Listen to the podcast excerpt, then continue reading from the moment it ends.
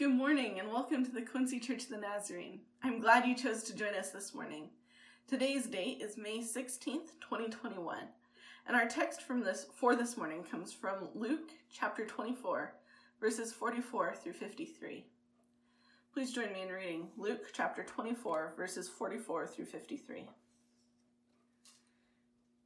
This is Jesus speaking. He said to them, This is what I told you while I was still with you.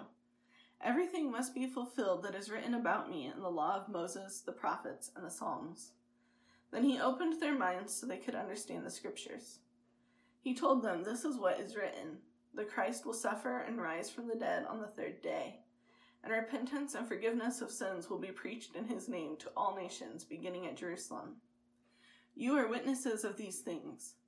I am going to send you what my Father has promised, but stay in the city until you have been clothed with power from on high. When he had led them out to the vicinity of Bethany, he lifted up his hands and blessed them. While he was blessing them, he left them and was taken up into heaven. Then they worshipped him and returned to Jerusalem with great joy. And they stayed continually at the temple, praising God. This is the word of God for the people of God. Thanks be to God. This finds us today um, in the first Sunday after Ascension Sunday. So in the church year, um, we've taken the chronology from Acts for this. And so this is still the season of Easter. And um, in Acts chapter 1, it says that after Jesus' resurrection on Easter morning, he spent 40 days with his disciples, teaching them, eating with them, um, guiding and transforming them before his ascension. And so the celebration of the ascension is 40 days after Easter, which is May 13th this year, so uh, three days ago. And the Sunday after is often a time when churches celebrate it. And so we're going to take this Sunday and we're going to look at Jesus' ascension. Now, this is important for a few reasons. Um, First, the proofs continue that Jesus is neither ghost nor zombie. Um, Jesus is a new kind of creation now, um, not not anything that their minds could really comprehend. So, um, like they had categories like we do of zombies who might like be resurrected corpses, like walking around, banging on doors or things. And just before our passage picks up, um, Jesus comes and he stands in the locked room with the disciples and he says, Peace be with you. And they think, Man, not a zombie, but we sure have a ghost problem here, guys. Uh, don't really know what's going on, but um, ordinary people don't just appear in rooms with locked doors. And he says, No, no, like, that's not what's going on. Look, here are my hands, my feet. You can see the scars. You can feel me, feel that I'm flesh and blood. And the disciples are like, eh, This is kind of creepy. He's like, Do you guys have any food? They're like, Oh, yeah, like, here's some fish. And so Jesus eats with them. And in Acts, he's really clear, like, he spends 40 days eating with them, talking with them, teaching them, opening their minds to understand this. And what they're coming to understand is that new creation has begun. This thing that's supposed to happen at the end of times when the dead are resurrected together has started in the middle of the story. And it blows their minds um, nothing in their preparation, nothing in their studies has prepared them for this sort of revelation. And so Jesus takes 40 days and he teaches them. And now, for those of us who hear that, our ears should be tingling. He took 40 days to teach them. And our ears should be tingling because of the number 40. If you'll remember, 40 years is the amount of time that God takes to teach and train the Israelites in this new way. And 40 days are the days that Jesus takes to be prepared before he starts his ministry. Now, 40 days are going to be the days that he takes to prepare his disciples to carry on the ministry when he's not with them in the same way anymore. And so these 40 days are really, really important for the disciples. These are 40 days of having their minds opened to understand the scriptures. And you'll notice here in verse 44, it mentions the law of Moses, the prophets, and the Psalms. And for um, for those of us who aren't familiar with these three categories, basically that means the whole Old Testament. So for the Jewish audience, they would split the um, they'd split their scriptures into three parts. They'd have the law, the prophets, and the writings or the Psalms. And so the law are the first five books of the Bible written by Moses. And then the prophets include people like Isaiah and Jeremiah. Um, some of the other prophets get included there. Some of the other prophets get included in the writings. So it's not a neat breakdown like um, we might break it down. And then the writings are the ones that um, include the Psalms, the songs, the Proverbs, um, all the other things that are in there. Um, visions tend to get included in the writings. And so um, Jesus is opening their minds to understand that the whole tenor, the whole um, the whole story contained in their scriptures right now is being fulfilled in their presence in ways that they had no imagination for. They're still thinking like a physical restoration of the kingdom of Israel right now is what's going to happen. In fact, if you look at the um, slightly more detailed telling of the story in Acts chapter 1, verses 1 through 11, you'll find that one of their questions is So, are you now going to restore the kingdom of Israel? Like, this was our question just before you were crucified. Then you were crucified instead of restoring the kingdom of Israel, and and now you're alive again. So so are you gonna do it now? And Jesus says, It's not actually for you to know the times or days. Right now you've got a mission. And this mission is going to be a mission of new creation of church life, of carrying on Jesus' mission in the world in new ways. And so, so he takes 40 days to walk through the scriptures with them, opening their minds. And he, the main thing that he wants them to understand is that the Messiah, the Christ, is going to suffer and rise from the dead on the third day and then repentance and forgiveness of sins will be preached in his name to all nations, beginning in Jerusalem. Now, as we already know, this is mind blowing. Like, the Christ was not supposed to suffer. Peter told him as much, and uh, Jesus had to rebuke him for it. But this is also kind of mind blowing. All nations are the object here the object isn't a restoration just of Israel. The object is a restoration of all nations, which is already something that has been established a few times, but the disciples aren't really they don't really get it. They don't really have the framework to understand. And so when we hear that it something took about 40 days, 40 years, 40 something to teach them, one of the things that we hear is that they're learning a whole new mindset, a whole new way of understanding the world. And so when God takes Israel out of Egypt, it takes 40 years of wandering around in the desert for them to start to change the ways that they understand the world. So all they had known to that point was Egypt. They knew the rules of Egypt, they knew how to make sure that they weren't in trouble with the law in Egypt. They knew the categories of Egypt. Um, they knew the gods of Egypt. They knew the ways to cook in Egypt. They knew how to handle food in Egypt. they didn't have any idea how to live in God's economy. And so God takes them out.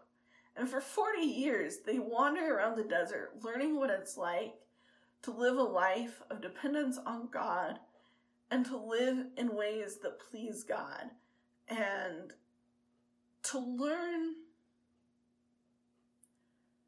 to let go of Egypt. And they spend a lot of that time wanting to go back to Egypt. A lot of that time. But one of the first things that happens while they're out there is that Moses goes up on the mountain and the cloud of God's glory covers the mountain. It looks like smoke and fire, and all the people are afraid. And Moses goes up on the mountain for 40 days. And for 40 days, God teaches Moses the law. And then when Moses comes back down, he leads the Israelites for 40 years in changing their minds and their hearts and their lifestyle and their lives to be more in line with God's law. And so, in some ways, this 40 days with the disciples is actually closer to the 40 days that Moses spent on the mountain with God. The disciples might not know it yet, but but that's closer to what they're doing than the 40 years wandering in the desert. They'll have they'll have their years to wander in the desert. In fact, some might argue we're still in a sense wandering. But but they have their 40 days of getting a new law written on their hearts, of getting a new way of thinking about the world, of understanding the Messiah, of understanding the redemption of all things. And one of the one of the things that will stick with them, that will stick with the church, is this idea that new creation doesn't just discard the old entirely. Um, you'll notice if you pay attention, and I invite you, like, dig into these texts this week if you're not um, already digging in somewhere else. Like, this is a great place to start. But dig into these texts and just read them a few times and notice um, Jesus has a body. He's not a disembodied spirit or ghost. He's not just haunting them for these days. He's got flesh and bones, as he says. He's still got his scars. He's eating with them and drinking with them. And that is important for us because it means that there's some continuity with our physicality and the new creation.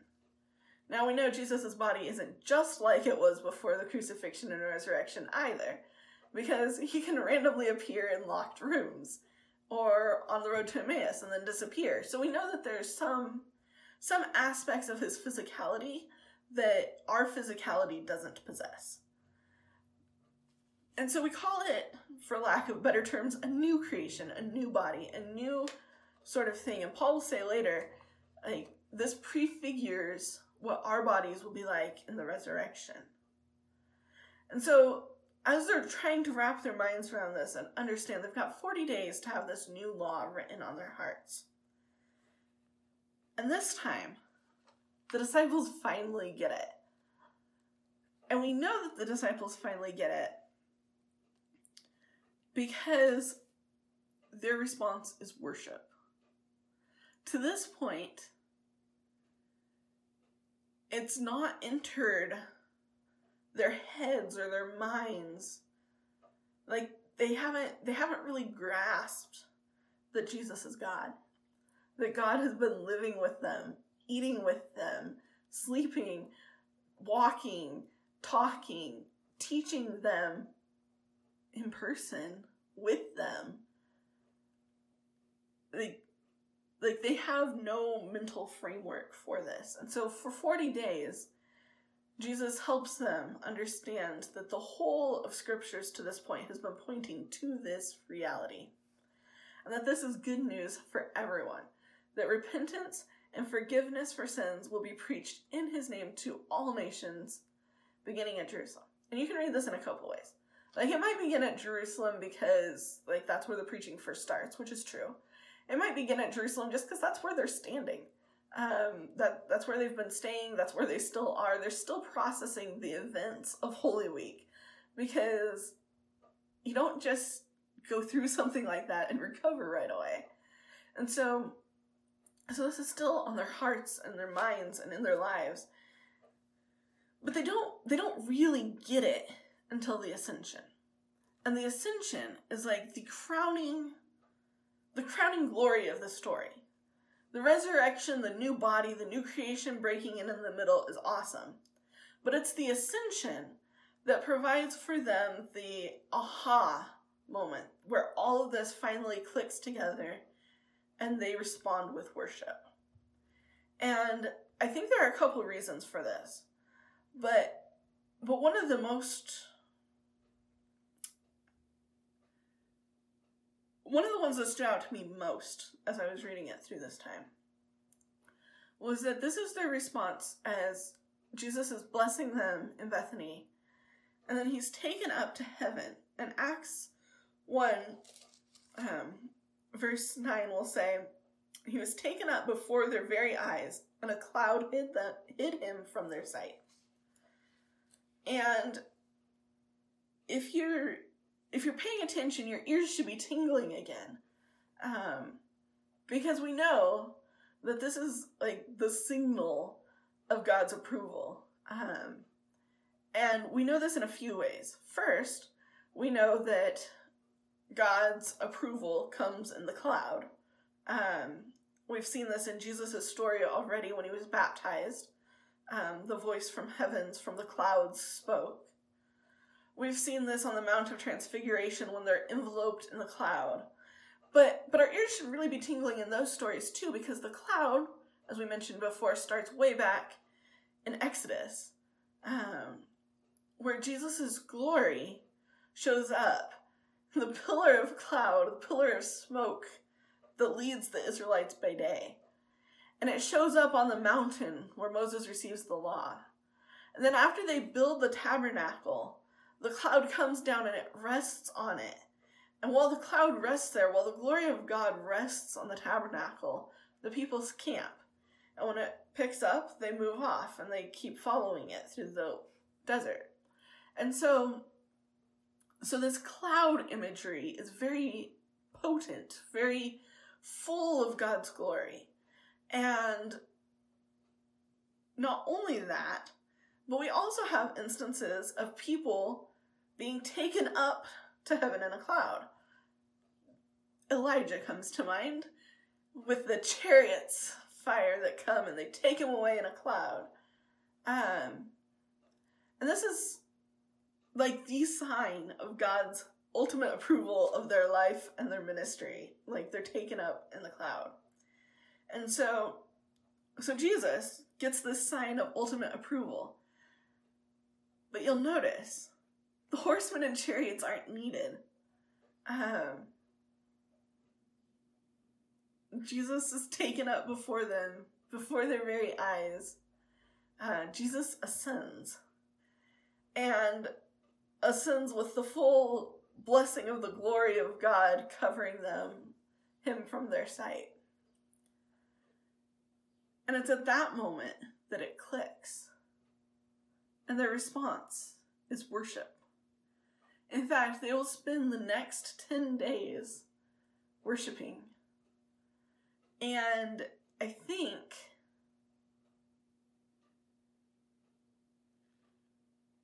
I think that's something that we often miss as we're going through the Easter season and we kind of just pass it by as like a cool day on the calendar um, that we celebrate.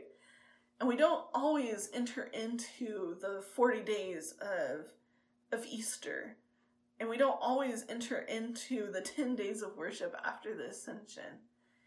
But I'd like to invite us this week, um, as we lead up to Pentecost next week. We're on the cliffhanger here. Um, to spend the time in worship. Um, to take the time and spend it being amazed and awed at the wondrous things that God has done and is doing and wants to continue doing. Um, because this is the sort of story that transforms not just individual lives, but whole societies and worlds. And it's the sort of story that still is hard for us to wrap our minds around. So I invite you to embrace the the mystery, the awe, the wonder of the Easter story again this week. That God moved into the neighborhood and lived among us. And that, that God's plan isn't to just leave us comfortless in the ascension. But Jesus promises to give them power. And so they stay in Jerusalem, worshiping. And if I'm not mistaken, I don't think I am. I did pretty good search on this. This is the first time that we have mention of the worship of Jesus. Except maybe the Samaritan who's cleansed of leprosy and comes back and falls down at his feet. So, we are at the momentous point in our church year journey. Um, maybe not like the most momentous, that's Easter, arguably. But we're at we're at the point, the the point of transition where the church year starts to transition from focusing on Jesus' coming and life among us and Jesus' ministry um, embodied here on earth. And we start to focus to um, the church's commission. And so, um, as you're studying this week, I'd invite you to keep that in the back of your minds too. Because this starts the new the new era of the church year here. So, um,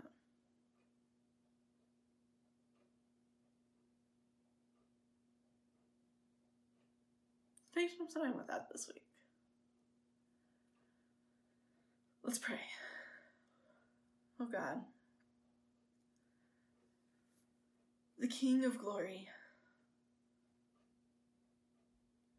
You have exalted your only Son, Jesus Christ, with great triumph to your kingdom in heaven.